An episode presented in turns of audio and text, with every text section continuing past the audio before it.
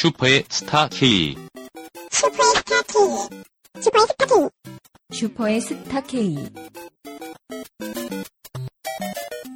네, 고품격 소비방송 슈퍼스타 K. 대망의 12회고요. 12회는 12간지죠. 자축이며 진사오는 신유술에. 모르는 거야. 그 12회 따라서 간지나게 12간지를 다 돈 슈퍼스타 K 간지나게 시작하겠습니다.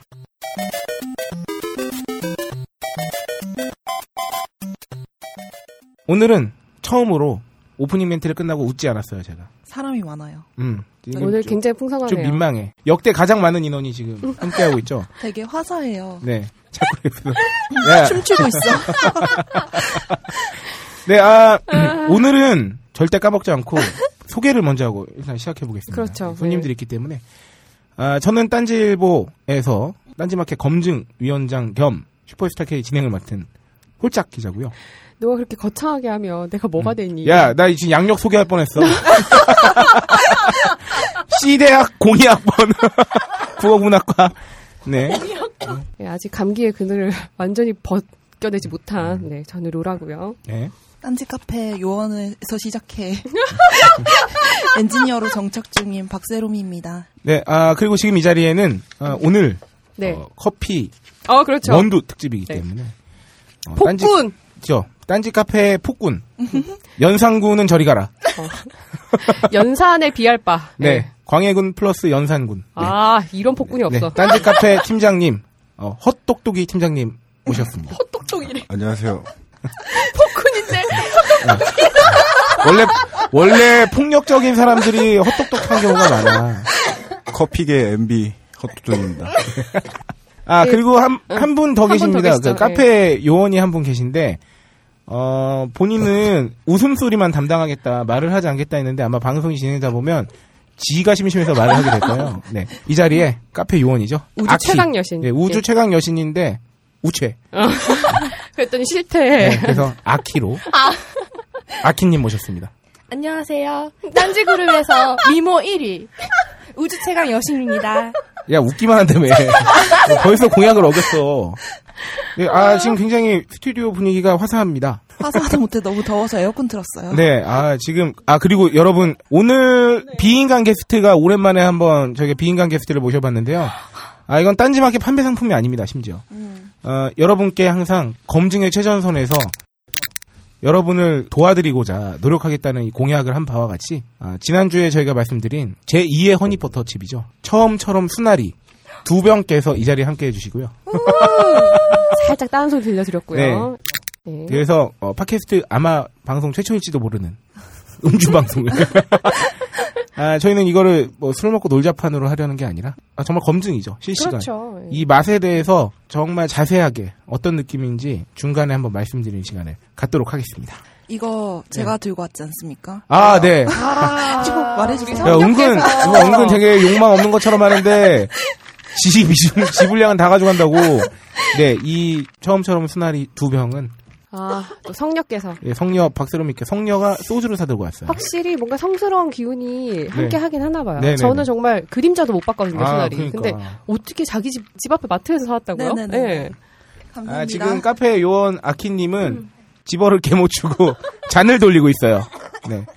자, 이게. 축배의 잔을 듭시다. 미쳤나봐. 슈퍼스타 K가 유일한 자랑 이 하나 있었잖아요. 뭐죠? 악플이 달리지 않았다는 거. 그렇죠. 이번 방송은 첫 악플이 강하게 예측되고 있습니다. 네. 여러분, 저희 일단 방송 시작과 함께. 네. 처음처럼 수나리. 짠하고. 네, 맛을 한번 알려드리고 싶어요. 구호는 뭐예요? 야, 웃기만 한다며! 왜 진행을 해? 존나 당황해. 이거 봐, 애들이 안 돼? 돼. 잡아서. 알았어. 잡아서 줄게. 짠! 근데 향 되게 좋다. 진짜네. 유자향이 완전 맛있어요? 야, 맛이 어떤가요, 로라 천사님? 이거 그냥 유자차인데? 이거 안진뱅이 술이네. 네. 이거 여자들 실컷 마시고 딱 일어선 순간 휘청하면서 어머 오빠 나 못 갈 것 같아. 딱 이거야 지금. 이거 제가 제대로 설명할 수 있을 것 같아요. 제가 또 그 과음의 또 아이콘 아닙니까? 저와 함께. 예. 네. 제가 요새 근 한 석 달 정도 칵테일에 굉장히 심취해 있거든요. 그래서 칵테일을 진짜 많이 자주 마시고 있어요. 일주일에 한 번 최소한. 네. 그래서 막 공부하면서 마시고 있는데 거의 칵테일 맛과 흡사해요. 그러니까 어떤 칵테일이냐면 약간 보드카나 진 베이스에 오렌지나 라임 같은 거 섞은 그래서 첫 맛은 정말 과일 주스 맛인데 뒷맛은만 살짝 그 알코올기가 느껴지는 칵테일 맛 같은데 저기 그 허떡도이 팀장님은 맛이 어떠신가요? 이거 여자를 위한 게 아니라 남자를 위한 술이네요. 왜? 안진뱅이 술이니까. 아, 보내갖고 다양한 전략 전술이 가능하다. 토니워터랑 보드카 이런 거 베이스로 해서 섞은. 예, 거기다가 이제 저기 레몬즙이나 레몬주스 같은 거 섞은 지금 그런 맛이었다. 여기에 그 모히또 할 때 쓰는 그 이파리 몇 개 넣으면 진짜 칵테일이야. 민트. 아, 민트. 이파리잖아. 민트는 식물 아니야? 그래. 그럼. 그럼. 야, 너 요새 너무 오냐오냐 안 해 나한테. 그럼. 이파리지, 민트. 야, 이거는 정신없이 마시다가 정말 골로 가겠네요. 이거 근데 깔끔해서 되게 좋네요. 그러게. 네. 아유, 큰일 났네요. 또 우리 팀장님 요거 갖고 여자 몇 명 홀리려나. 이런 거 필요 없어요.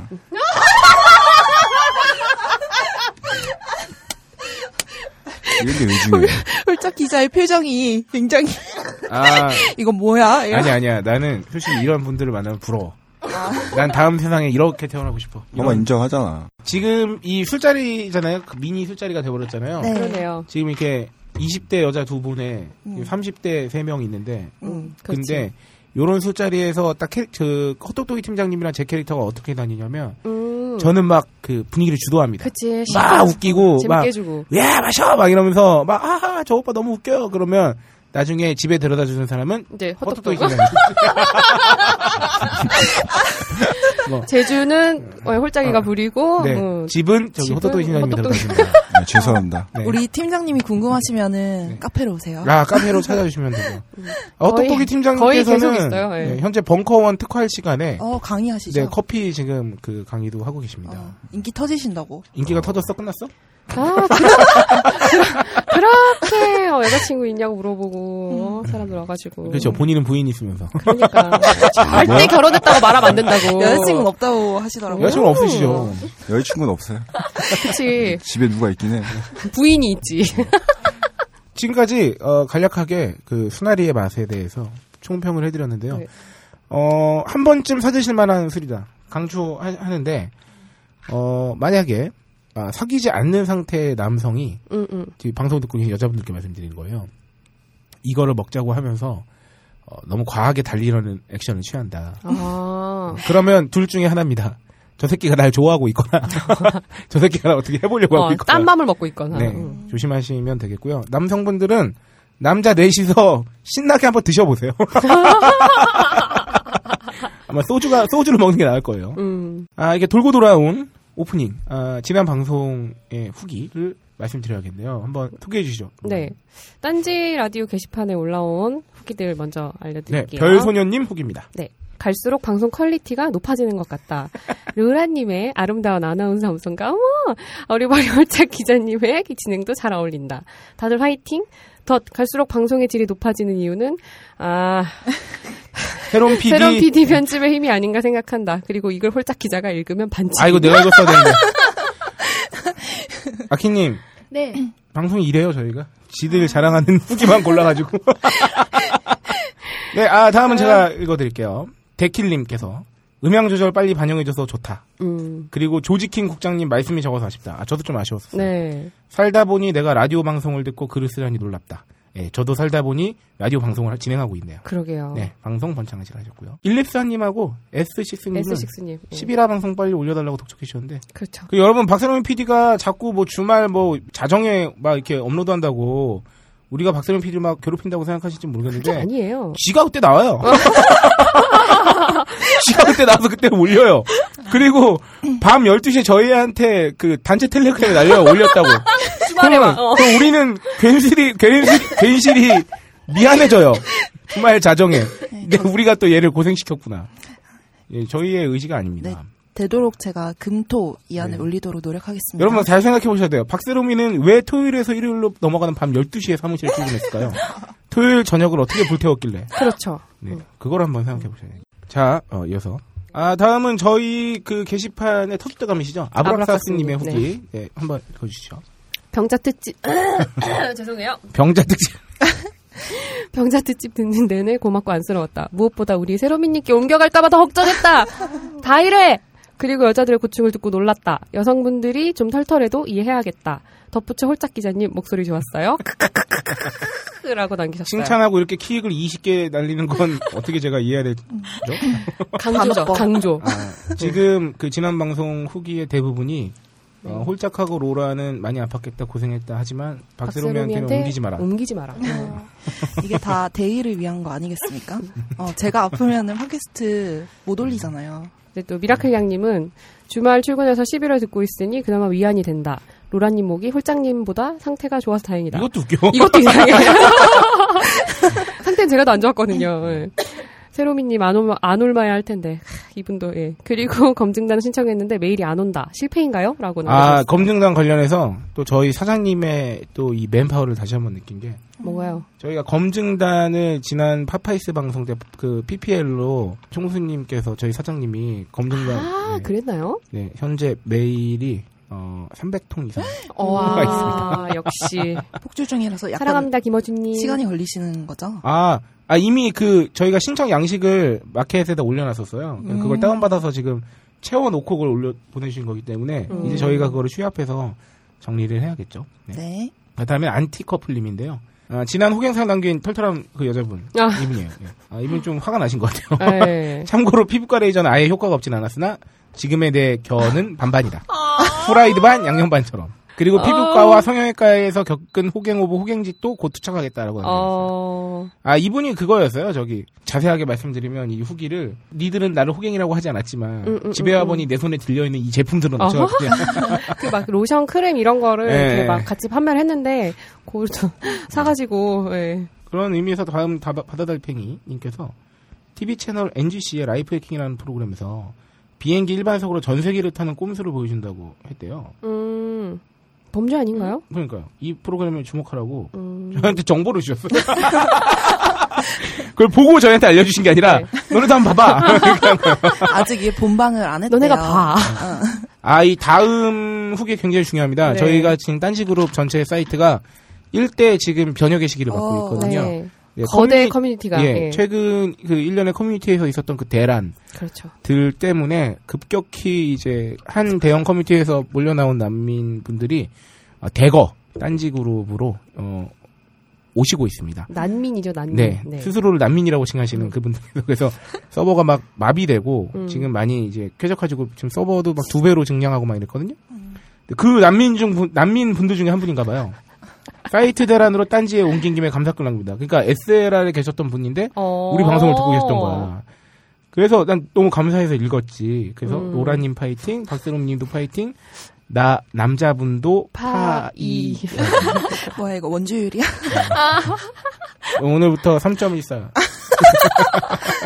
홀짝 3.14. 네. 네. 여러분께서는 지금 딴지일보 남자분 기자가 진행하고 있습니다. 스타 K를 듣고 계신 거예요. 그런가 하면, 로라의 거의 1호 팬이시죠? 오셨어요. 팬클럽 회장님. 네. 천사님. 로라 천사님인데, 지금 이분 닉 한 번 더 바꾸셨어요. 뒤에 하트 다셨어요. 점점 사랑이 이렇게 가열되는 것 같아요. 요거는 로라가 이거죠, 그러니까. 네. 로라 천사님, 처음으로 저 외에 2인도 언급해주셨다. 이거 약간, 옛다 하신 것 같아요. 옛다. 네, 그래서 먼저 홀짝이 말솜씨 짱이다. 그래서 세롬님은 경환절기 감기 조심하시라. 그리고 로라 여신님. 여신은 나야! 병원으로 방송을 듣는 동안 마음이 편치 않아 주말에 일이 잘 되지 않았습니다. 어떡해요. 어서 빨리 회복하시어. 천상의 목소리를 들려주시면 감사하겠습니다. 근데 목소리는 비슷하지 않아요? 오늘 하루도 여신 로라님의 성공과 잔잔한 빗방울 소리가 어우러져 더욱더 목소리가 아름답게 들리네요. 라고 남겨주셨어요. 야, 나 지금 팟빵에 올라온 로라 악플 바로 이어서 막 읽어주십시오. 그러면 재밌을 것 같아요. 예. 야, 요 잠시 팟빵으로 넘어갈게요. 팟빵에 클로에님께서 제발 여자 패널님 오디오 계속 물리게 하는 오. 근데 이거는 범인이 저 같아요. 그래. 이거는 범인이 여자 패널은 로라가 아니야. 저인 것 같은데 제가 이제 이게 아침에 녹음을 했잖아요. 그래서 약간 분위기를 띄우려고. 뭐 저한테 말한 걸 수도 있어요. 제 목소리가 여성스러워. 무슨 말이야 그게. 저희는 어쨌든 청취자를 위한 청취자에 의한 방송이니까 참고하고. 아니야, 이 방송 박세롬에 의한. 10분은 반영해서. 네, 10분만 반영하세요. 아, 그 김에 이어서 팟빵 다른 슬픈 아카시아님이 주로 팟빵 분들은 보니까 유저분들께서 사실관계 확인에 되게 적극적이세요. 예전에 그 소비자 원도 맞아 맞아. 이번에 슬픈 아카시아님이 지난 방송에서 홀짝 기자가 지인문, 황제가 본인을 지칭하는 말이죠라고 했잖아요, 제가. 네네네. 왕이 본인을 지칭할 땐 과인이라고 하고 황제는 짐이라고 하는데 반은 맞고 반은 틀리다고 하셨어요. 그러니까 짐은 원래 나는처럼 본인을 지칭하는 말로 쓰이는 말이었대요, 원래는. 그러니까 민간인도 짐이라고 쓸 수 있었나 봐. 근데 이제 황제 제도가 만들어지면서 황제만을 가리키는 단어로 변한 거라고. 그러면서 출신으로 박세롬이님의 방송을 잘 이것 봐, 박세롬이님의 방송 항상 잘 듣고 있다고. 너무 인기 짱이다. 네. 우리는 그냥 깃들과 같아. 아니에요. 그 아키님, 네. 지하에 편집부 사무실 들어오면 네. 그냥 그 박세롬이가 헤드폰 끼고 그냥 쥐지군 듯이 짱 박혀서 일만 하는 것처럼 보이잖아요. 네네. 이런 대단한 지지 세력이 있기 때문에. 다시 봤어. 힘입니다. 네, 저 봐, 저 교태 부리는 거 봐. 아니 얼굴이 지금 빨개졌어. 소주 한 잔에. 네, 마지막으로 팟빵 둥둥님께서는 털특집 완전 기대된다. 여자들 브라질리언하면 신세계라는데 조지킹 국장님 후기 기대할게요. 조지킹 국장님 여자가 그래, 아닌데. 조지킹 국장님을 그러니까 남자로 하고 네. 여자로 저 해주면 안 돼요? 어머. 야, 뭐 이런 잠깐만. 아 이런 제안을. 저도야. 이 회사 돈으로 영달을 누려보겠다는 이. 자, 제가 질레트 퓨전 글라이드 면도기를 하나씩 드릴 테니까. 셀프 브라질리언 없이. 뽑아야 돼. 그리고 리플 이거 헐림 너 소개해 주세요. 네. 맞다. 이 팟빵에 재밌는 리플이 하나 올랐어요. 네. 헐님께서 꾸물 얼굴 정말 잘생겼네 라면서 벙커 깊숙이 구매 주소를 달아주셨는데요. 그 밤에 본인의 대댓글로 이 방송은 홀짝이었지. 홀짝이도 잘생겼어요. 이걸 어떻게 설명해야 돼? 뭘까 이거? 네, 오프닝 다소 오늘 좀 번잡하게. 네. 지금 그 호똑똑이 팀장님이 우리만 떠드니까 기지개를 한 2번 펴시고요. 이제 본격적인 코너로 들어가면 오늘 코너가 그 커피의 세계에 관련된 적이기 때문에 본격적으로 이제 모신 패널 분들과 함께 검증 및 기타 창조경제위원회까지 후다닥 달려보겠습니다. 오늘은 거의 커피 특집이네요. 그렇죠. 네. 네. 그러면 바로 창조경제위원회로 찾아뵙겠습니다.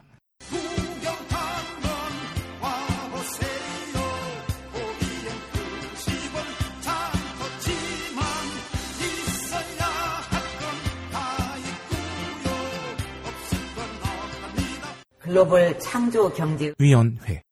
네, 들어가겠습니다. 오늘 리액션 좋아. 오늘 분위기 좋아. 지금 굉장히 신기한 현상이 벌어지고 있는데요. 그 카페 요원 아키님이 리액션을 해주러 오시기로 해놓고서는 라디오인데 춤을 추고 있어요. 여러분들은. 홀짝이를 방해하고 있어요. 아니, 웃으면 리액션이 라디오로 들어가는데, 아니, 무슨 춤을 추면 어떡하자는 거야? 카페 요원을 패널로 초대했더니 술을 처먹고 춤을 추고 있어요. 행패라고 하죠. 본격 관광버스. 슈퍼스타 K입니다. 창조경제위원회, 역시나 지난주에도 무지무지 다양한 이슈들이 있었습니다. 북한은 지금 잠수함 미사일을 쐈고요. 그리고 각종 자연재해가 있었고, 오늘은 안타까운 소식이긴 한데 방금 저희 오늘 녹음을 하는 날이 그 이제 예비군 훈련장에서 총기 난사가 있었는데요. 저희가 준비한 이슈는 모래시계 검사님이죠. 검사 출신이죠. 홍준표 그렇죠. 경남도지사님께서 지금 검찰 소환조사를 받으시고 지금 뭔가 해명을 했는데 해명도 약간 애매한 이상해. 네, 그래서 과연 홍준표 도지사님과 어떤 창조의 경제를 엮을 것인가 기대된다. 네, 홍준표 도지사님이 모래시계 검사님 아닙니까? 그렇죠. 모래시계가 이제 뚝뚝뚝 떨어지는 거잖아요. 모래가 그렇죠. 시간의 흐름처럼. 네. 네. 저희가 커피 원두를 내릴 때 커피 가루를 그렇죠. 가른 걸 넣고 물을 이렇게 떨어뜨리잖아요. 뚝뚝뚝 떨어지죠. 네. 그래서 오늘 주제 커피예요. 여기 이런데요? 여기 이런데요. 한 번도 안 들어가. 좀 더러워. 네. 정말 연관성이 기가 막히지 않습니까? 기똥 차네요, 정말. 네. 모래시계 검사 출신 홍준표. 짱이야, 우리 이런 빨로 방송해. 경남 도지사님께 바치는 오늘 창조경제위원회는 바로 커피 시장입니다. 네, 이 커피 시장이 말이죠. 어마어마하게 성장했어요. 잠깐 제가 그 간략하게 말씀드리면 2014년 기준 국내 커피 수입 시장이 5.9억 불이래요. 5.9억 불이면 6천억이 넘는 거죠. 그렇죠. 네. 최근 10년간 연평균 15.3%씩 성장했는데요. 이게 복리잖아요. 성장률은. 15.3%씩 계속 성장했다는 건 존나 컸다는 거지. 그렇지. 거의 배로. 네네네. 이게 10년간 15.3%씩은 이미 10년 전에 비해서는 몇 배 이상 성장한 그쵸, 거죠. 그쵸. 수입액 기준으로. 아, 그리고 이게 또 충격적인데 2014년 기준 성인 1인당 연간 커피 소비량이 추정치가 341잔이에요. 그 전년도 추정치가 298잔이었거든요. 14.4% 증가했고. 근데 2015년 5월에 나오는 다른 기사에 의하면 여기에는 국민 1인당 연간 커피를 484잔 전년 대비 55% 이상 성장했다. 전 세계 커피 소비량의 2.1%를 차지하고 있대요. 세계 35위. 아, 그런가 하면 같은 날 다른 기사에는 하루 평균 성인들이 우리나라가 2잔의 커피를 마시는데 김치를 제치고 주당 가장 높은 용량이네요. 아, 김치는 자존심 상하겠는데 커피 시장이 8년 새에 많이 성장해서 올해는 3조 원 규모로 내다보고 있는데 정리하자면 지금 우리나라 사람들은 김치보다 더 많이 먹고 커피를 평균적으로 하루에 2잔 먹고 있고 주당 12.3의 커피를 소개하고 있고 연간 480잔 이상을 먹고 있다. 이겁니다. 근데 왜 딴지 카페로는 먹으러 안 오지? 이거 다 대기업 얘기죠. 그렇죠. 커피 프랜차이즈. 아, 그리고 이 커피는 저기 맥심이나 뭐 이런 그런 것도 포함이 되겠네요. 믹스커피가 포함된 거기라고 봐야 돼요. 사실 직장인들은 커피 먹는 게 일이죠. 거의. 예. 커피를 먹으러 나가서 그 모든 그 안에 일어나는 일들을 다 얘기를 하고 그러니까 진짜 일을 삼아서 커피를 들고 밖으로 나가잖아요. 그렇지. 예. 그렇게 생각하면 그 커피와 담배는 거의 동급이죠. 그렇죠. 예. 그걸 같이 하기도 하고. 학연, 지연, 흡연이라고도 하고. 아, 커피를 어마어마하게 많이 마시는데 우리 호떡떡이 팀장님께서 그동안 커피업계에 굉장히 오랫동안 몸 담으셨잖아요. 네. 커피를 지금 10년 동안. 근데 이 커피 판매량이 느는 것도 참 커피 10년 동안 해오면서 재밌는 일이긴 해요. 네. 이게 5, 6년 전, 그러니까 2010년쯤 안 됐을 때 이제 커피 한 사람들끼리 이제 가장 많이 했던 얘기가 이제 포화 상태다 이제 더 이상 안 팔린다. 커질 수가 없다라고 하면서. 그때 당시가 이제 배내가 이제 시작할 텐데 커피에 이제 좀 연차가 되시는 분들이나 이제 우리 한참 업계 이제 종사자들은 배내의 전망을 되게 안 좋게 봤죠 사실. 네. 카페 배내 말씀하시는 거예요. 네. 근데 카페 배내를 필두로 갑자기 폭발을 하더니 근데 지금 되게 웃긴 게 그때 5, 6년 전에 했던 얘기하고 지금하고 또 비슷해요. 지금 또 그래요. 과포화 상태다. 과포하다. 근데 이런 데이터를 보면 이제 저도 모르겠어요. 내년에 더 클 수도 있고. 아니 힘들 수도 있고 하는데 제가 생각할 때 저희가 인구의 한계가 있기 때문에 사실 시장이 그렇죠. 제가 어디서 다른 분한테 또 사석에서 들은 얘기인데 소비에 관련된 뭔가가 크게 히트를 하면 애지간에선 그 유행이 5년 이상 가기가 되게 힘들대요. 왜냐하면 그 5년 사이에 이미 과포화 상태가 돼버리고 그런 다음에 바로 성장세가 꺾이기 때문에 근데 커피는 왜 이거를 10년 이상 계속 고성장이 가능한가 제가 생각해보니까 약간 술하고 비슷한 것 같아. 한 사람이 겁나 많이 먹을 수 있어요. 그렇죠. 그러네요. 또 저는 아직 가능성이 더 있을 것 같아요. 더 성장할 수 있다. 근데 이제 성장의 방향이 이제 지금 이제 이거 약간 매장, 그러니까 점포 수도 있을 거고 뭐 인스턴트 커피도 포함되긴 할 텐데 이제 더 이상 그쪽은 커질 만큼 커진 것 같아요. 제 개인적 의견은 이제 원두 시장 쪽으로 이제 펼쳐지지 않을까. 네. 그러니까 유럽 쪽 같은 경우에 이제 핀란드가 이제 커피 소비가 굉장히 많은데 그쪽 같은 경우에 이제 원두 소비가 많은 거죠. 1인당. 그러니까 소위 말하는 원두 커피를 가장 많이 소비하는데 이제 우리나라도 이제 그쪽으로 추세가 바뀌지 않을까라는 생각을 하죠. 근데 또 우리나라 믹스 커피 시장 굉장히 공고하잖아요. 그렇긴 하죠. 그 믹스 커피를 더 선호하시는 분들도 있고 특히나 이제 연세가 좀 있으신 분들 중에 그리고 그거 듣고 깜짝 놀랐어요. 외국 사람들이 우리나라 믹스 커피 보고 깜짝 놀랐다고. 아, 네네 맞아요. 이렇게 싸고 이 질 좋은 게 있다니 막 이러면서. 그러니까 뭐 원두 커피가 뭐 인스턴트 커피를 잡아먹는다는 개념이 아니라 이제 같이 동반 성장하지 않을까라는 생각을 하는 거죠. 왜냐 원두 커피 시장이 워낙 작았어요. 개인이 그러니까 원두를 사다가 직접 집에서 먹는 시장이 작았는데 이제 그 규모가 커지지 않을까 같이. 그 이제 경력도 오래되시고 사실 딴지 카페에 계신 지는 이제 2년이 채 안 되셨지만 이 분야에서는 거의 10년 가까이 계속 계셨잖아요. 네. 요거 재미있는 거 있어요. 언론에서 프랜차이즈 카페나 원두 커피 깔 때 항상 하는 프레임이 뭐냐면 원두 원가는 10원에서 100원인데 4,000원 받아 처먹는다고. 근데 저는 사실 이거는 좀 에러 같거든요. 이런 걸로 지적하는 거는. 어떻게 생각하시는지. 충분히 지적할 수 있긴 하죠. 왜냐하면 마진율로 따지면 다른 업종에 비해서 좀 말이 안 되긴 하니까. 근데 커피를 하는 사람으로서는 이제 또 방어 기제를 좀 발휘를 하면 그럴 수도 있죠. 사실 인건비도 있고 워낙 그 판매가 기준으로 봤을 때는 낮은 건 맞긴 한데 이제 뭐 다른 부분으로 지출되는 것도 꽤 많기 때문에 카페가 인테리어비 장난 아닐 거고. 그 예전에 그런 기사가 임대료, 인건비 있었죠. 그 커피 한 잔을 가격을 넣고 봤을 때 뭐 임대료, 원가, 뭐 인건비 이렇게 그 퍼센트로 잡으면 거의 임대료가 커피 가격의 절반 이상을 그치. 차지하고 있다고 하더라고요. 그래서 나온 게 이제 테이크아웃은 그러면 왜 이렇게 비싼 거냐?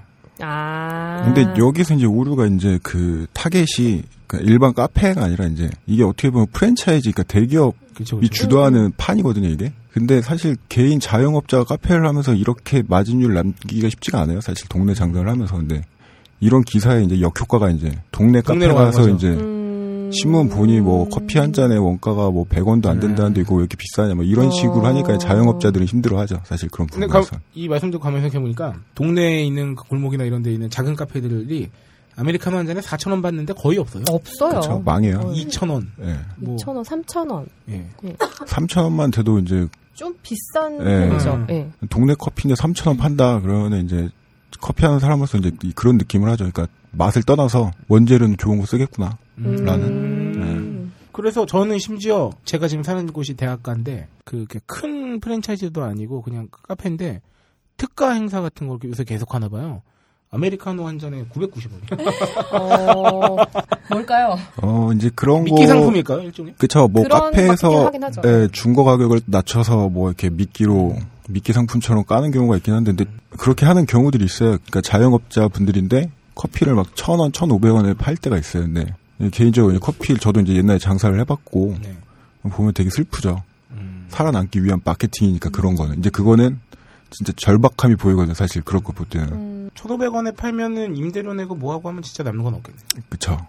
제가 예전에 그 기획기사를 봤는데 홍대 근처를 중심으로 해서 이쪽 이제 은퇴하고 나서 이제 1인 카페 차리신 카페 사장님들의 일과 같은 걸 다룬 걸 봤는데 진짜 12시간 이상 그 좁은 데 갇혀 계신데 실제로 자기가 그날 뭐 가져가는 돈이 정말 10만 원도 안 되는 거야. 순수익으로 하면은 도저히 이거 할 수가 없는 그 한 달에 가져가는 순수익이 150이 안 되는데 그냥 진짜 죽겠다고 그러시는 거죠. 요새 그래서 그 은퇴하신 분들이 퇴직금 가지고 치킨 아니면 카페 한다고 하시잖아요. 근데 카페를 되게 쉽게 생각하시고 하시는 분들이 많아요. 특히 뭐 좀 집에 계신 어머니라든지 이렇게 중년 여성분들이 이렇게 쉽게 시작을 하시는데 이거 진짜 중노동이잖아요. 그렇죠. 진짜 중노동이에요. 네.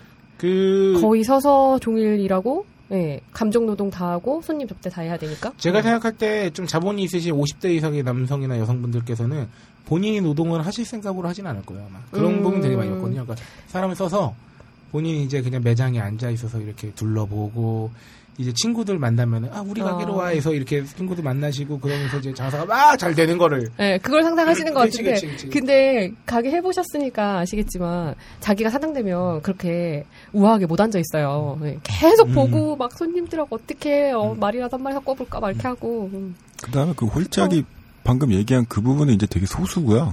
사실 그 몇 년 전부터 이제 프랜차이즈들이 상품이죠. 그러니까 매장을 걔는 상품으로 내놓는 건데 투자금이 5,000원 정도만 하면 차릴 수 있는 게 굉장히 많이 나왔어요. 근데 그게 뭘 의미하는 거냐면 은퇴하고 노후 자금이 꽤 넉넉히 있어서 그냥 편하게 그러니까 보통 사람들이 얘기하는 자기도 커피 마시면서 뭐 돈도 벌면서 사람 손님도 접대하면서 이런 류의 카페를 하는 사람들이 5,000 정도 생각하진 않거든요. 근데 매덕이죠, 매덕. 예, 근데 5,000 투자금으로 많이 몰리는 추세였고 프랜차이즈도 이제 앞다퉈서 이제 저가형을 많이 내놨던 상태였죠.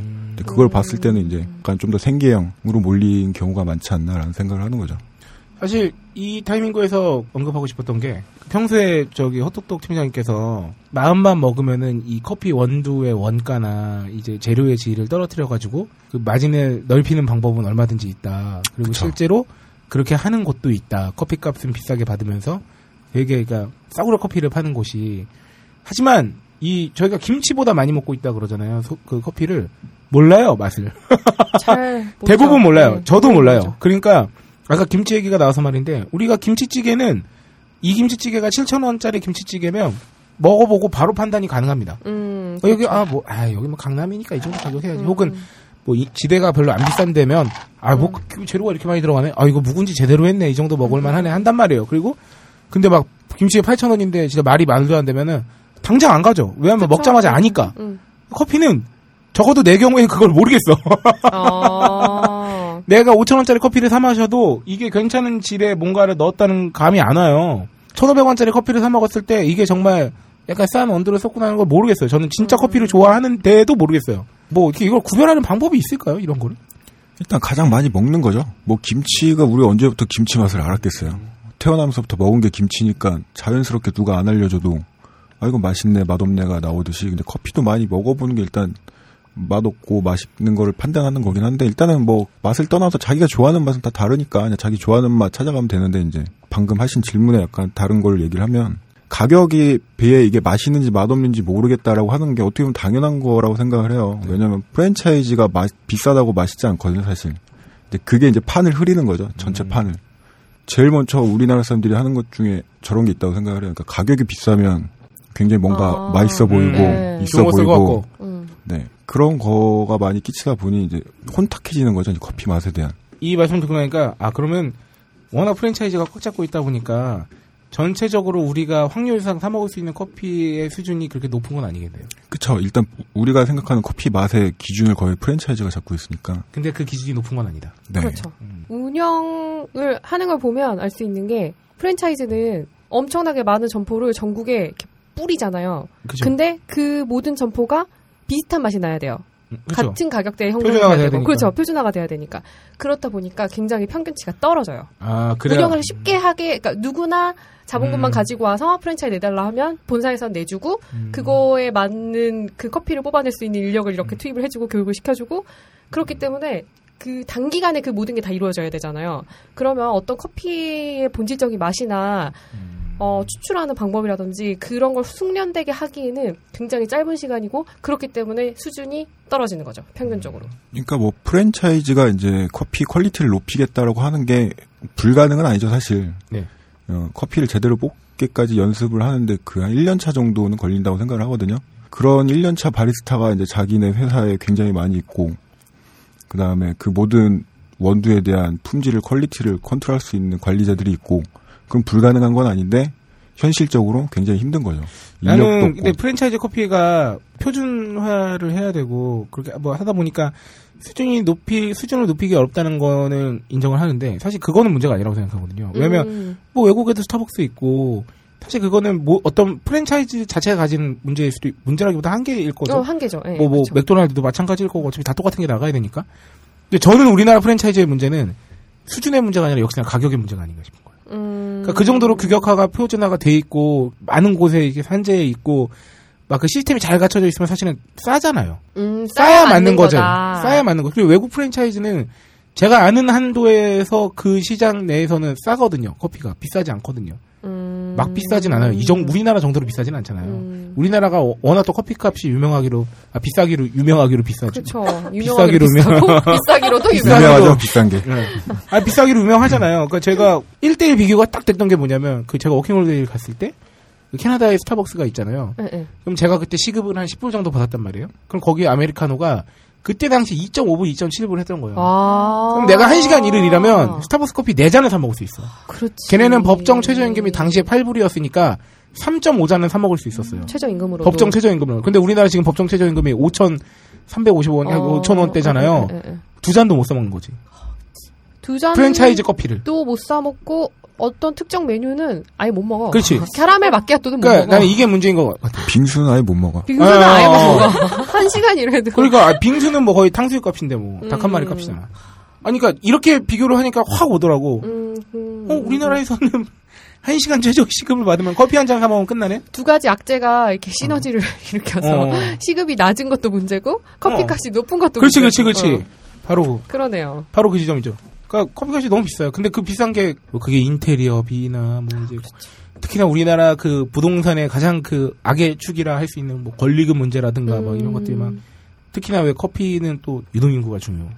유동 중요하죠. 네. 그래서 목이 자리에 목이 중요하죠. 네. 그러다 보니까 강남에서 밥 한 끼 사 먹고 회사 직원들이 커피 한 잔 근처에 사 먹으면 12,000원이 그냥 훅 나가는.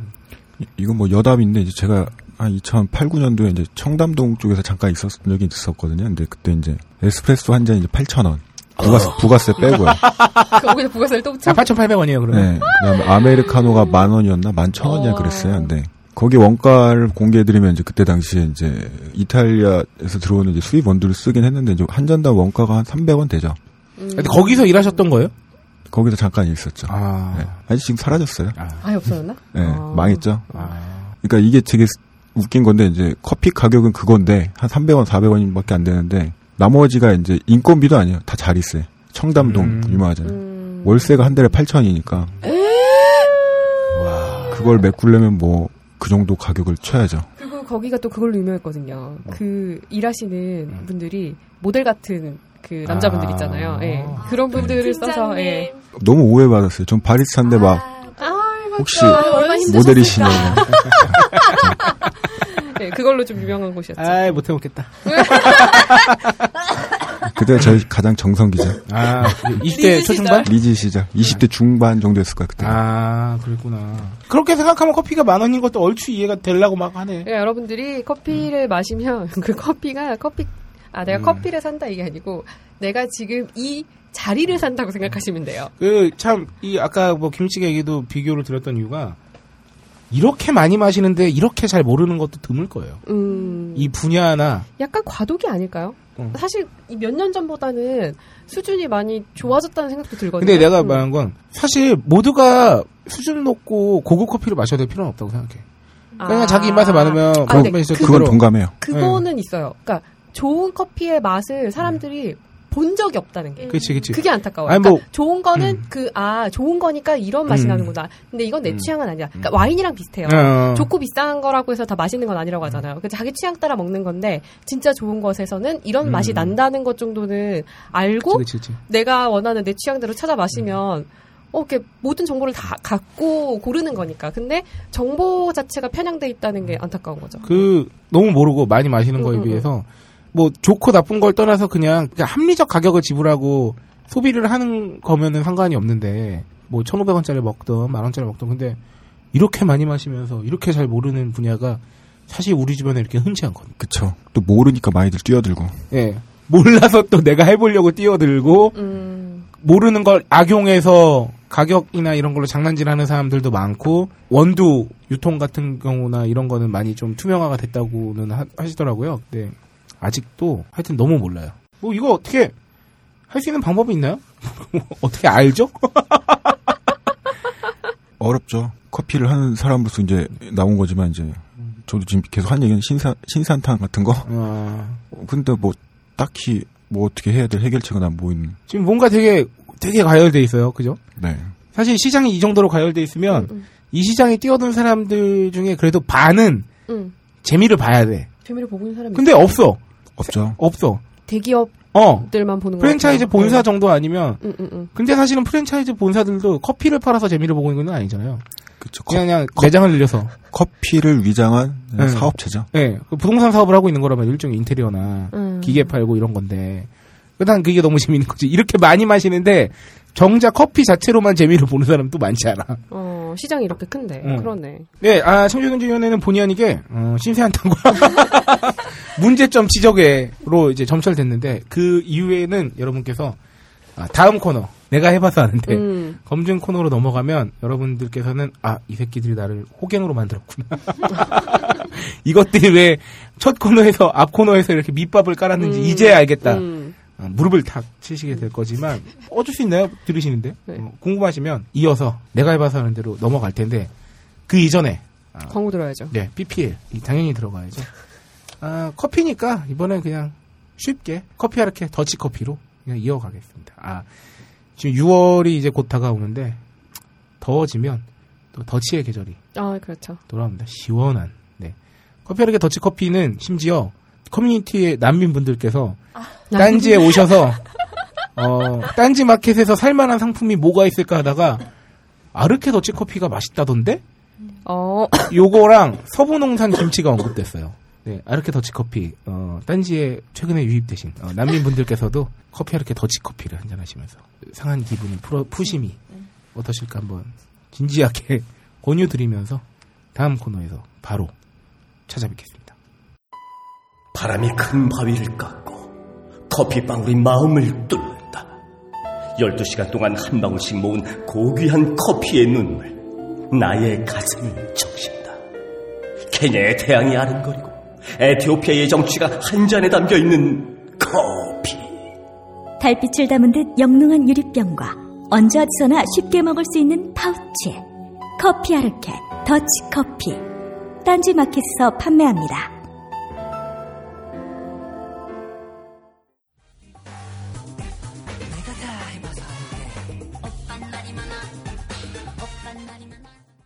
야, 광고 잘 듣고 오셨나요? 아, 이번 주 검증 코너는요, 아, 참 민망하지만 커피입니다. 그럼요. 오늘 커피 특집이에요. 네, 저희는 이런 애들이에요. 왜 청소년경제위원회에서 이렇게 시장 진단을 해보았느냐. 우리 거 팔라. 네, 딴지마켓이 가열차게 딴지 원두를 출시했기 때문이죠. 지금 딴 거 보실 때가 아니에요.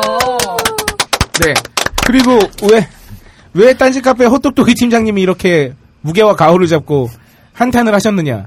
딴지 원두를 지꺼 팔라고. 예, 이분이 기획하셨기 때문이죠. 아니 뭐 지꺼라기? 아니죠. 우리 거죠. 우리 거죠. 우리 모두의 거. 아, 딴지마켓에서 딴지 원두를 출시했습니다. 힘들었습니다. 네, 많이 힘드셨어요. 아, 원래 사실은 그래서 오늘 허떡도이 팀장님하고 함께 크로스하신, 더 유익한 말로는 코어 하게 되신 이분이 연상군이니까 네. 뭐 상황 정도 되시는. 아니 뭐라고 해요? 장녹수?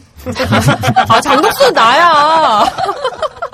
아, 네. 그래서 저 외부에 굉장히 또 그 국내 유명 로스터 시작 네. 카페드벤의 그 사실 유정규 대표님과 함께 방송 진행하려고 했는데 워낙 바쁘시다 보니까 그 두 분께서 또 굉장히 이쪽 업계에서 오랫동안 알고 지내셨던 사이라. 네, 맞습니다. 이 두 분께서, 아, 이거 한번 소비자분들께 합리적인 가격에 믿을만한, 그리고 잘 모르시는 분들도 커피 맛을 한번 배우면서 먹을 수 있을 만한 원두를 한번 딴지에 이름을 걸고 출시해보자 해서 출시를 한 거죠. 아마 여러분께서 이 방송을 들으실 때쯤이면 딴지 마켓에서 본 제품을 만나보실 수 있는. 타이밍이 기가 막히네요. 다 각하한테 배운 거예요. 뭔가 하나 돈을 벌려면 존내 꼼꼼해야 돼. 네. 그래서 제가 간략하게 소개는 드렸지만 딴지 원두에 대해서 허떡도기 팀장님께서 한번 다시 한번 정리해서 한번 소개해 주시죠. 앞에 지금 홀장님이 잘 정리를 해주셨는데 뭐 돈 얘기는 전 모르겠어요. 일단 뭐 사주시면 고맙고. 근데 일단 저는 이제 바리스타로서 이제 이걸 기획하게 된 거 이제 사람들이 커피 맛을 몰라도 되죠. 사는데 뭐 지장은 없어요. 근데 네. 커피하는 입장으로서 이제 커피 한 잔 마시더라도 이게 맛 있고 맛 없고 뭐 그런 거 좀 알고 살면 좋잖아요. 세상 네. 넓은데. 네. 그렇게 시작을 했고 이제 그러다 보니까 이제 다른 건 없고 바리스타로서 이제 가장 맛있다 이 정도면 괜찮다라는 네. 거 추천해 드리는 거고 이제 로스터 제 친구가 이제 로스터인데 네. 이제 로스터는 로스터 입장으로서 이게 굉장히 좋다 하는 거 이제 각자 이제 자기 이름 걸고 판매를 하는 거죠. 이거 뭐 맛없으면 저희가 요거를 먹는 거고. 근데 뭐 자신이 있죠. 그리고 가장 중요한 건 이제 정직한 가격. 네. 근데 그렇다고 뭐 국내 최저가는 하긴 힘들어요. 왜냐면 생두 가격이 기본적으로 있기 때문에. 그리고 뭐 또 규모의 경제가 또 안 들어갈 수 없고 많이 하면 네. 이제 많이 하면 싸질 수 있으니까. 그렇죠. 네. 많이 사주시면 많이 싸지죠. 아니 돈 얘기하는 건 아니고요. 그냥. 돈 얘기 기억하고 계시면서 자꾸 돈 얘기하는 거 아니라고. 아니요, 그냥 저는 이제 바리스타로서 커피 맛을 알리고 싶은 거지, 뭐, 이렇게 장사꾼은 아니니까. 나 진짜 이 얘기까지 하려고 해도 못하겠다. 뭔데. 아, 자르든 말든 마음대로. 딴지마켓 원두 매출은 카페 매출로 잡히잖아요. 아니, 그래도 이게 자본주의에서 아까 일을 할 때 그렇죠. 뭔가 동기부여가 되는 네, 거죠. 동기부여를 해야 뭔가 하지 않겠습니까? 이게 돈이 아니라 이 정도 반응이 오고 있구나를 그쵸? 체감하기 위한 지표인 거죠. 저는 매출이 중요한 게 아니라 이 매출, 이 실질적 돈이 중요한 게 아니라 이 숫자가 그냥 그쵸. 아, 내가 열심히 살고 있구나. 야, 이거 재밌다. 야. 내가 열심히 동기부여. 커피를 하고 있구나. 재밌다. 어떠한 지표로서. 그렇죠. 저희 그냥 동기부여. 이 정도 뽕을 맞지 않으면 힘든 사람이에요. 살기가. 아, 진짜 대단하다. 아니 진짜 지금 뭔가 빛을 발견한 거. 사람이 저런 식으로 동기부여를 하고 인생을 사네. 저는 돈으로 동기부여를 하진 않아요. 전 그렇게 살아오지 않아서. 아, 저랑 약간 비슷한 것 같아요. 하지만 네. 돈이 많았으면 좋겠다는 거지. 아니, 저는 가난해질 준비가 돼 있기 때문에. 야, 그만 좀 더듬어. 몸이 좋아요. 그렇군요. 그 딴지 원두는 그래서 사실 여러분께 많은 고민했습니다. 원두를 저희가 이제 그 기존에 있던 원두 업체가 이제 그 입점을 이제 뭐 여기까지만 했으면 좋겠다 이제 서로 그 얘기가 돼서 잠시 지금 딴지마켓에 원두가 공석 상태였는데 이왕이면 딴지 카페를 하고 있는데 우리가 그렇죠. 좋은 원두를 소개해 주는 건 어떨까 해서 제가 마침 그 팀장님께서도 생각하고 있었고 저도 한번 여쭤봤고 있는데 좋은 분이 계시다 해서 이제 코웍을 해서 하면 좋을 것 같다 해서 이렇게 들어오게 됐는데 제가 한번 갔습니다. 어떻던가요? 아, 저희 팀장님과 카페드벤의 유 대표님은 넌 술 따르러 왔니? 아니, 너무 웃긴 게 이거 녹음 전에 팀장님한테 오빠도 한 잔 하시야죠 이렇게 말하니까 아, 무슨 한 잔이야 그러더니 너무 잘 먹고 있어. 아니야, 나 아까 이거 좀만 따랐어. 좀만 따랐어. 일해야 되니까. 커피 하는데 술을 이렇게 많이 먹으면 안 되기 때문에. 아, 그래서 한 병을. 담배도 피웠어, 이씨. 아니요, 저 지금 담배도 끊고 있는 중이고요. 아, 맞다. 그래서 지금 그거 전자담배 피우는 중이구나. 네. 커피를 하는 사람부터 좀 프로페셔널하게 해야죠. 알았어요. 오늘 주인공이시니까. 아, 그래서 그 갔어요. 근데 이 카페 팀장님과 그 유 대표님이 두 분의 공통점이 뭐냐면 곤조가 있다. 그 저희 딴지마켓에 입점되어 있는 업체분들이 대부분 갖고 계신 그것과 좀 유사하죠. 곤조다. 내가 그 커피 이만큼 했는데. 그렇죠. 그러니까 자기 경력과 자기 자부심이 워낙 강하신지라 그렇기 때문에 이제 좀 후달린 거를 별로 안 좋아하는 거예요. 뭐가 후달렸나요? 그러니까 뭐 안 좋은 원료를 쓴다던가. 그런 거. 그 저희가 취재 영상도 올릴 건데 마켓에. 유 대표님 얘기 듣다가 깜짝 놀란 게 로스팅 기계가 있는데 그거를 이제 막 다 분해해서 일일이 닦는 경우가 되게 드물대요. 그 워낙 기계가 복잡하고 그래가지고 전문가가 아니면은 진짜 그거를 돈도 많이 들어요. 네.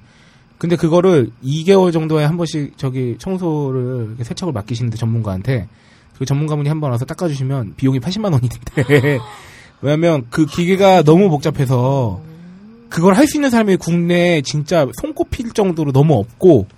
그게 워낙 복잡다단한 작업인데다가 그게 희소하기까지 하니까 돈이 그렇게 많이 드는데 뭐 다 그런 건 아니지만 어떤 경우에는 정말 그 폐업할 때까지 한 번도 안 닦는 경우도 있다고 하더라고. 그게 워낙 복잡해서 그 세세하게 닦는데 근데 그 유 대표님은 두 달에 한 번씩은 꼭 그 돈을 들여서 청소를 한다는 거예요.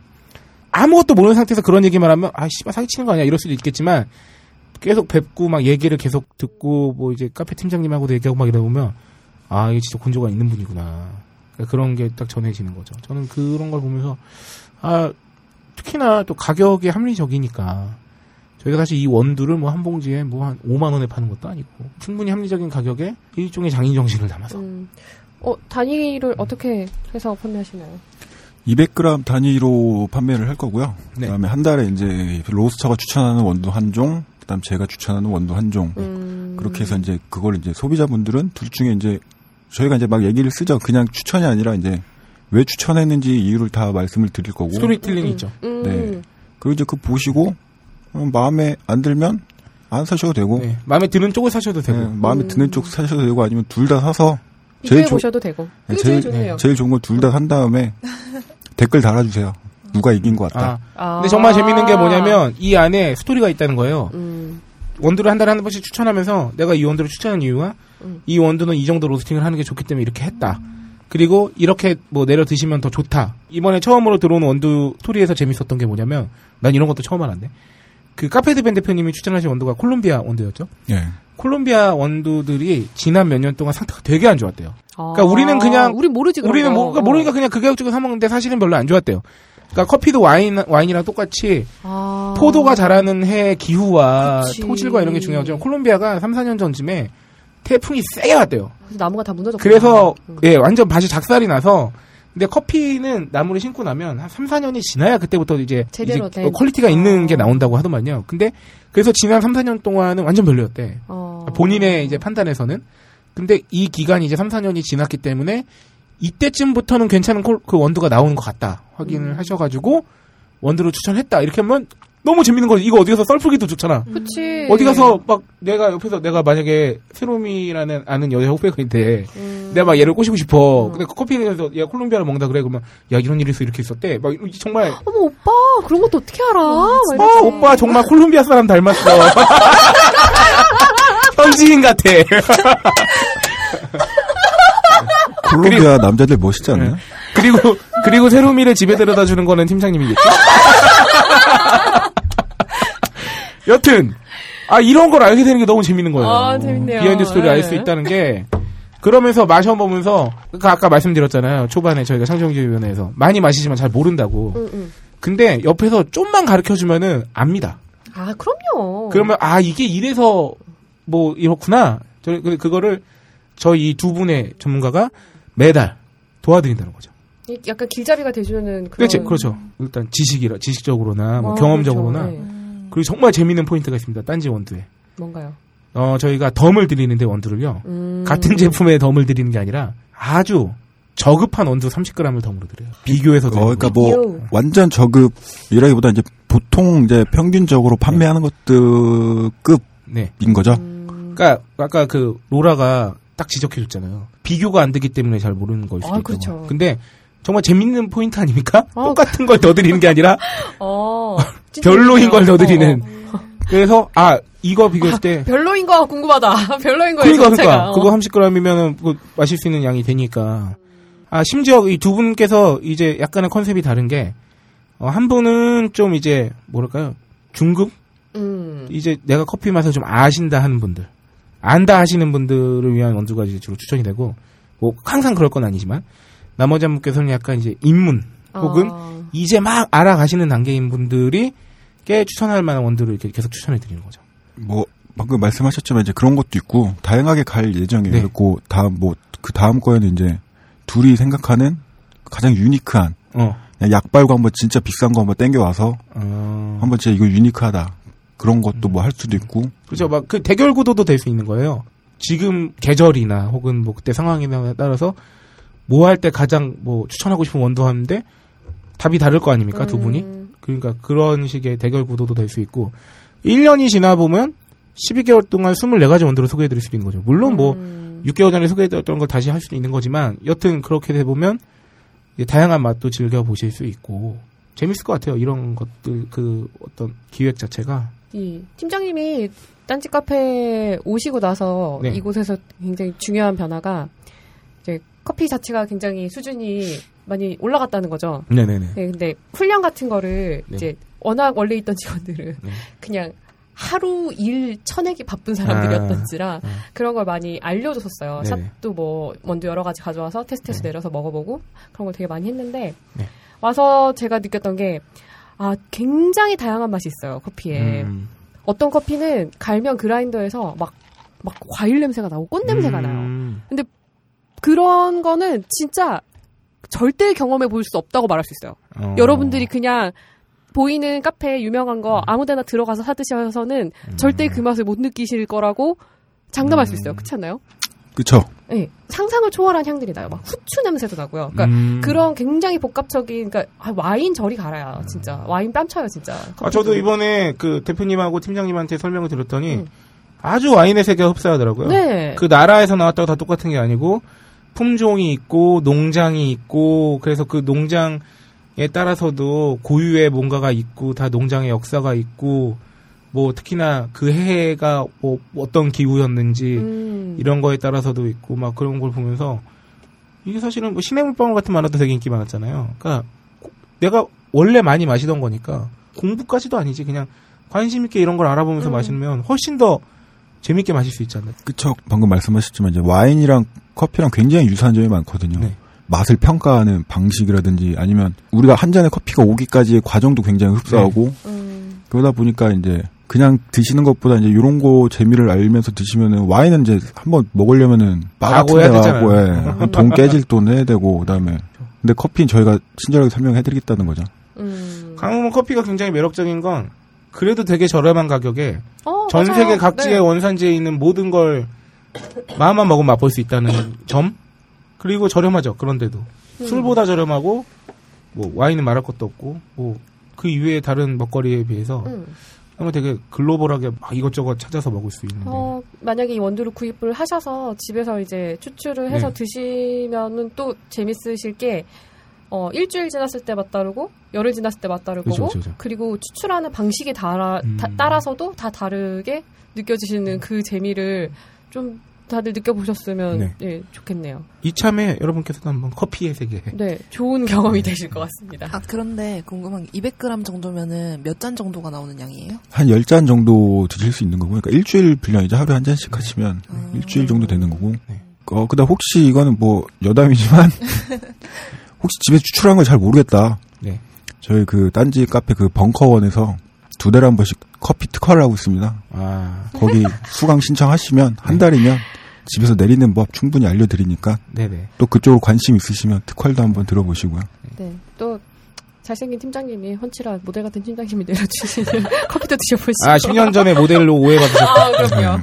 커피를 배우셔야 돼요, 오셔서. 여자친구 없는 우리 팀장님과 함께하고 있습니다. 네. 여자친구 없습니다. 네, 여자친구는 없지만 가정은 있는. 아, 여러분께서는 딴지마켓 지금 바로 홈페이지에 들어와서 원두 클릭하시면 그 영상 속에 지금 방송 목소리를 들려주고 계신 팀장님의 얼굴을 확인하실 수 있습니다. 아, 그리고 유법 원두 이제 혹시 이제 이 원두를 그냥 못 믿겠다. 네. 벙커원에 놀러 오시면 네. 평일 낮 3시부터 5시까지 네. 브루잉바를 개설을 해요. 네. 그리고 지금 판매하는 원두 및 뭐 다양한 추출법으로 이제 추출을 해서 드리는 거니까. 아, 일종의 커스터마이징 된 요구사항에 네. 따르게 이렇게 네. 해주는 건가요? 네. 추출 기구도 원하는 대로 골라서 하실 수 있고. 그렇게 해서 만약 그 믿음이 안 되면 와서 한 잔 드시고 그때 구매하셔도 되죠. 아, 이런 서비스 어느 카페 갈 수 있을까요? 그러니까요. 없어. 이렇게 잘생긴 팀장님이 또 오해하실까봐 저 돈 같은 거 별로 좋아하지 않고요. 네, 다 여러분들이 제가 딱 말씀드릴게요. 제가 아는 팀장님은 돈 안 좋아하십니다. 이성 좋아하시고요. 이성 좋아하시지 돈은 안 좋아하세요. 아 네. 맞아요. 네. 이런 새로운 시도를 해볼 수 있다는 게 딴지 마켓의 장점이자 제가 사실 이 딴지 그룹의 직원으로 회사를 다니는 아주 큰 즐거움이죠. 이런 기획을 어때요? 콜? 바로 진행해보고 피드백 받고 뭐 잘 되면 좋고 안 되면 다른 기획하고 이렇게 되는 거니까요. 근데 사실 저도 이거 기획을 할 때 이제 뭐 회사 입장, 뭐 소비자 네. 입장 다 있겠지만 이제 저랑 이제 같이 커피하는 그 로스터 친구랑 네네네. 둘이서 이제 가장 즐거웠던 부분은 사실 그런 거니까. 아 정말 신나하시더라고요. 네, 둘 다 이제 돈을 벌어야 되는 상황이죠. 네. 사실 그 친구도 이제 회사 대표이고 저도 회사에 소속돼서 매출을 올려야 되는 상황이고 그러다 보면 이제 소비자들이 원하는 가격대와 그냥 적당한 맛을 찾아서 커피를 할 수밖에 없거든요. 사실 현실적으로는. 근데 맞죠, 이런 거 같은 경우는 이제 저희가 그래 그럼 우리가 좀 덜 벌더라도 우리가 다양한 커피를 소개하는 이 재미 하나와 그러면서 우리도 같이 커피를 다양하게 접하게 되거든요. 네. 우리가 추천을 하려면 단지 딱 하나 골라서 하나 먹고 하는 게 아니라 우리가 이제 연구하게 만드는 거죠. 네, 요번 달 저희가 이제 2개를 할 때 저희가 10개 총 10개를 샘플 받아서 다 테스팅을 하고 선정을 한 거거든요. 로스하고 바리스타 같은 경우에 이게 재미죠, 저한테는 사실. 대충 2-3개 맛보고 골라드리는 게 아니라는 거. 네. 네. 근데 저는 이게 사실은 일종의 마케팅적으로도 굉장히 좋은 방법이라고 생각해요.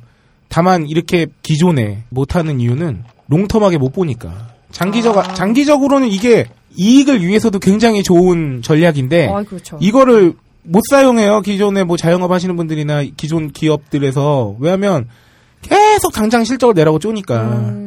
근데 오래 내다보고 하면 이게 훨씬 더 안정적이고 오래 갈 수 있는 거라고 생각하거든요. 저는 그래서 항상 딴지 마켓 및 딴지에서 일하면서 이런 게 좋은 거예요. 당장 뭔가에 그걸 대해서 쪼거나 저희가 뭐 당장 수익을 확 내려고 마켓에 돈 될 만한 상품만 먼저 막 소개를 한다거나 이러지 않을 수 있어서 그러다 보니까 이런 방송도 생기고 이 방송도 저희 정말 길게 내다보고 하지 않습니까? 세상은 넓고 살 것은 그럼요. 언젠가 다 듣게 될 것이다, 여러분들. 지금 듣지 않은 사람들도. 저희는 120회를 준비하고 있어요.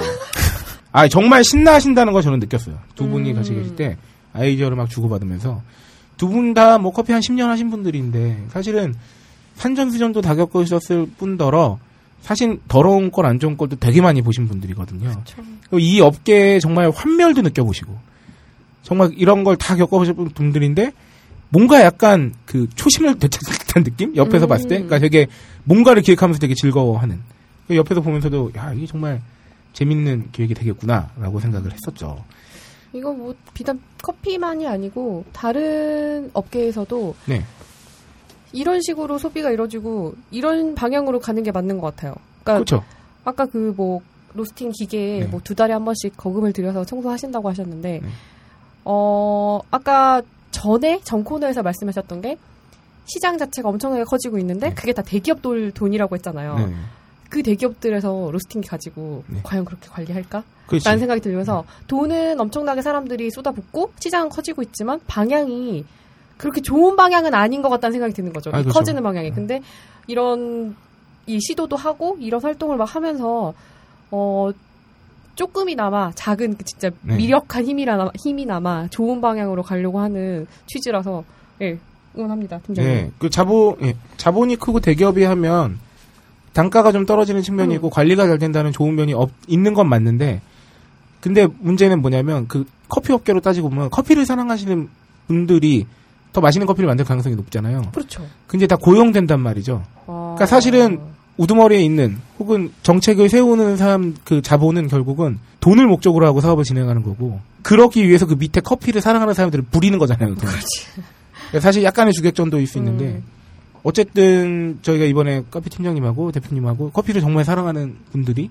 본인들 마음대로 한번 이렇게 해보면 어떨까 해서 한다는 거예요. 그 유 대표님이 아직 이 자리에 참석하지 못하셨지만 되게 인상 깊었던 게 뭐였냐면요. 이런 식의 시도를 하는, 정직하게 파는 데가 우리만 하는 겁니다.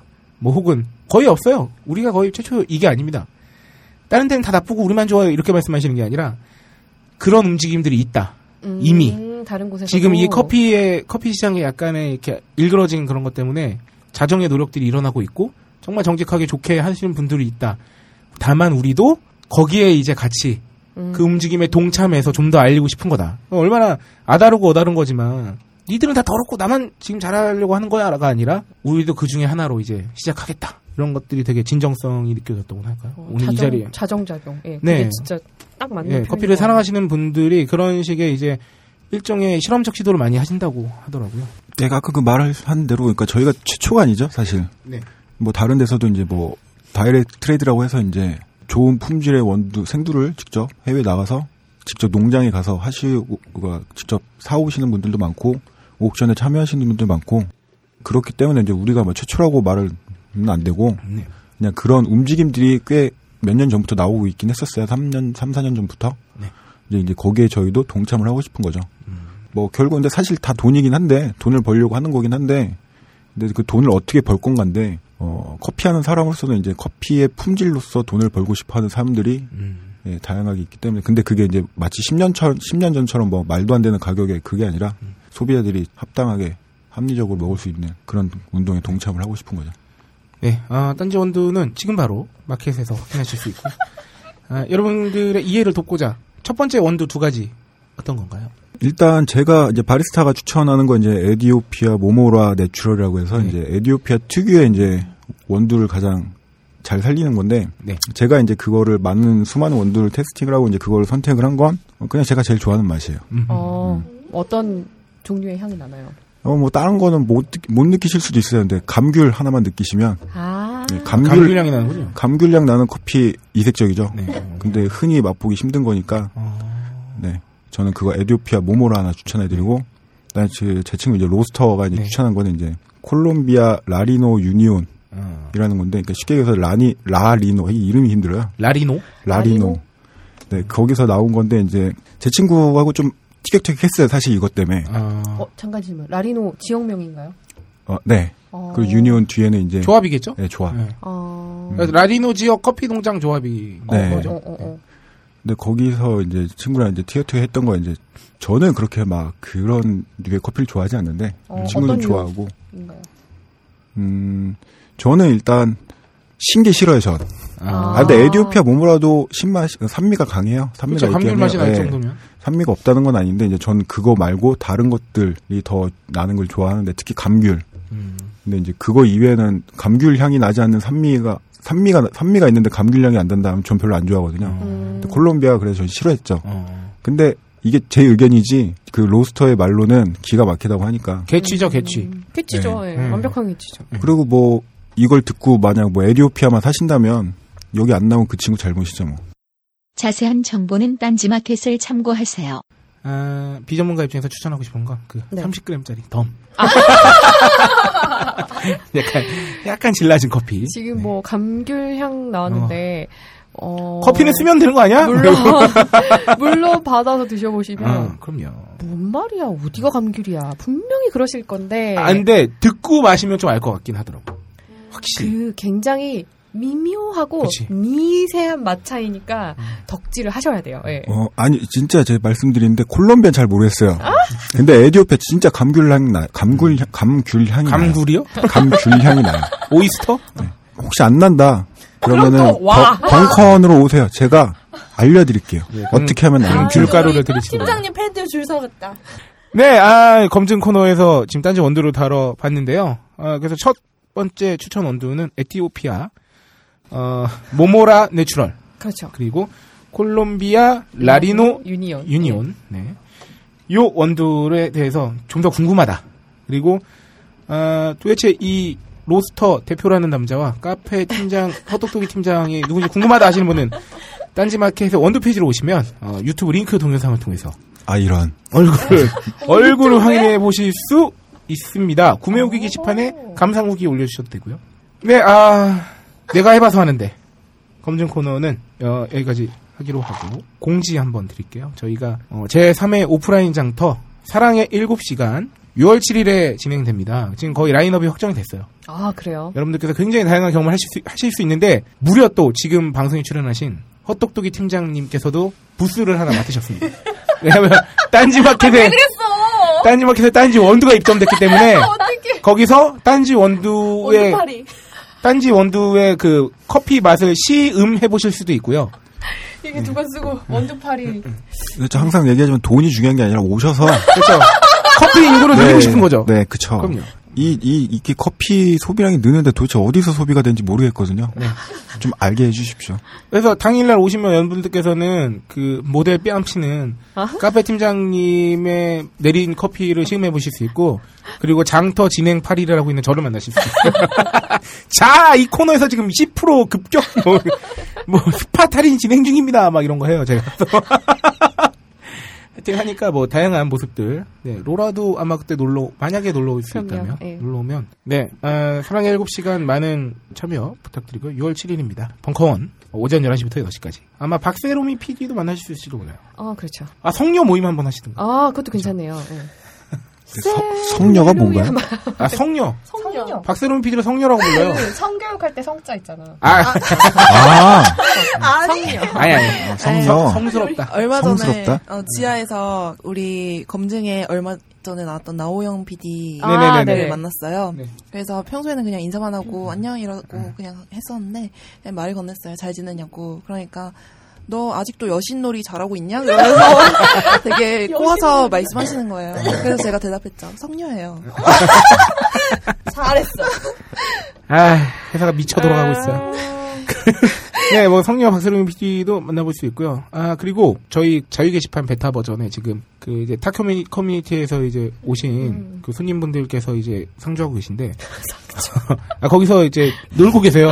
그렇죠. 예. 노시고 계신데 글 올리시면서 그런 말씀하시더라고요. 벙커에서 뭐 정모 한번 해야 되는 거 아니냐.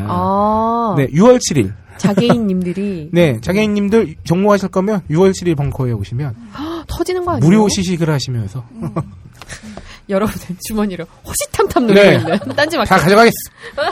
네, 검증 코너 마무리하면서 오늘 초대한 패널분들은 여기서 보내드려야 될 것 같고요. 싫어. 넌 여기서 자다가 우리 클로징 할 테니까 넌 여기서 좀 자라.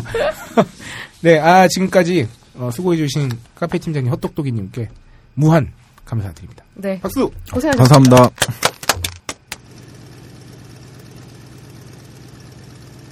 술을 한 모금도 못한데 이걸 3병을 마시다는 거야. 미쳤네. 대박이지. 아니 그래서 사람들이 이거 마시고 너무 치기가 심하다 이러는데 그러니까 이거를 맛을 모르니까 많이 마셔서 그래. 지가 치기가 있는 거를 이게 치기가 심하다고. 아니 나 지금 안주 없이 깡소를 너가 한 병 다 마셨지.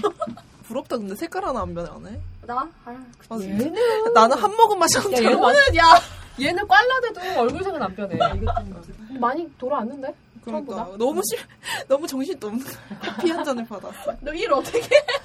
아니 저는 진짜 술이 계속. 네, 아 이제 마무리할 시간이 불현듯다고 하는데 정말 아, 정말 오늘 개판이네요. 네. 수나리 반병을 먹었더니 말이죠. 방송을 2회치를 더 할 수 있을 것 같아요. 아, 오늘 마무리는 저희가 최근에 딴지마켓에 이제 갓 입점한 생생한 상품들을 잠깐 소개해드리고 마칠까 하는데요.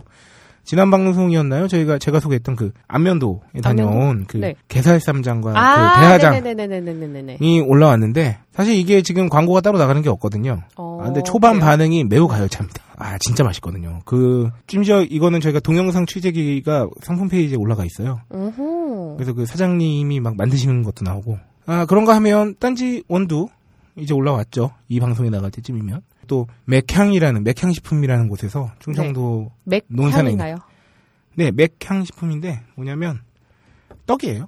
아 그 먹어보지 않았나? 아 그 냉동. 네네네. 네. 그 자연해동 10분이면 굉장히 아, 찰진 마리떡. 네네네네. 마리떡.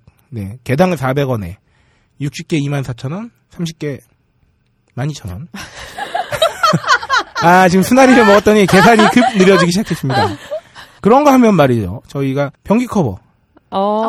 변기 커버 미니가 나왔어요. 아, 사실은 재작년쯤에 입점됐다가. 예, 네, 맞아요. 사실은 별 반응 못 얻고 사라졌는데, 이번에 리뉴얼이 됐죠. 옛날에는 변기 커버가 여러 장이 한 팩에 들어가 있는데, 이제는 미니 사이즈로 하나씩 갖고 다닐 수 있게. 아. 변기 커버 한 장과 그 고급 티슈가. 아. 소포장으로 이렇게 나눠서.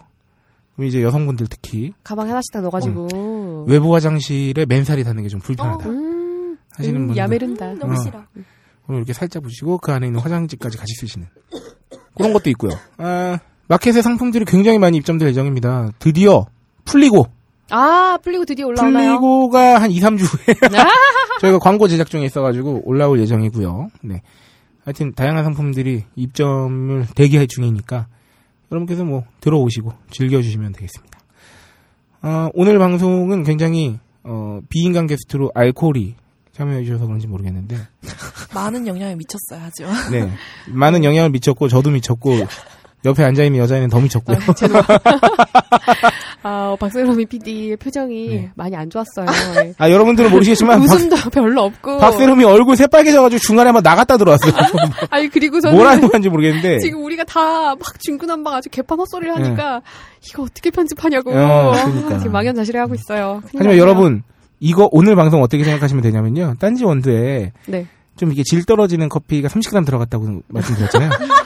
아, 그간 10일의 방송 동안 나름 괜찮은 방송을 들으셨다면 아, 저희들의 그 어떤 범주의 낮은 쪽을 한번 체험하신 거죠. 이 새끼들이 방송을 개판으로 하면 요 정도 퀄리티가 나오는구나. 근데 뭐 낮다고 하긴 그렇고 이 정제되지 않은 그렇죠. 뭐 본연의 날것을 좀 느껴보셨다고 생각하시면 좋을 것 같아요.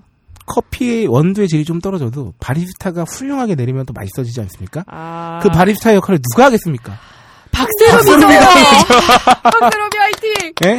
손만 편집 마우스 커서만 되면 그냥 방송이 빵빵 살아난다는 성녀 박세롬이의 성수로. 아, 우리가 취한 게 확실한 게 이 한 회 네. 방송에 가장 많은 박수 횟수. 아니, 너클볼러님이 맨날 습관처럼 하는 말이 있는데 그 말이 왜 나오는지 알겠어요. 뭐? 죽일 거야, 죽일 거야. 지금 현재 시각 수요일 오후 3시인데요. 맘 같아서는 지금 한 잔 더 하러 나오고 싶어요. 2차 콜! 낙선 올라가서 우리 한 잔 합시다. 아, 네, 아, 여러분. 때로는 이렇게 여유 있게. 삶을 관망하시면서 여러분들도 수나리 한잔 하면서 저희 네. 방송 들으시면 우리 왜 이걸 광고하고 있냐? 네, 아, 이 방송을 듣고 계신 혹시나 처음처럼 수나리 관계자가 계시다면요 한 박스 보내주세요. 아, 네, 저희가 얼마든지 환영합니다. 네, 딴지마켓 입점은 안 되겠지만 알코올이라서 네. 그렇게 해주시면 될 것 같고 본 방송을 오늘 10회 방송을 지금까지 들어주신 여러분들께서도 꽤 고생하셨다. 네, 수고하셨습니다. 하지만 더 재밌게 들으셨을 수도 있어요. 원초적이라. 아, 그렇죠. 아주 원초적이었기 때문에. 네, 아, 다음 방송은 13회 방송이죠. 뭐 서양에서는 굉장히 불길한 숫자라고 하지만. 아, 그럴 리가요. 또 성녀가 다루면 또 럭키 세븐보다 더 행운 가득 찬 방송이 될 것을 약속드리면서 저는 이만 숙취 해소를 해요. 가보겠습니다. 감사합니다.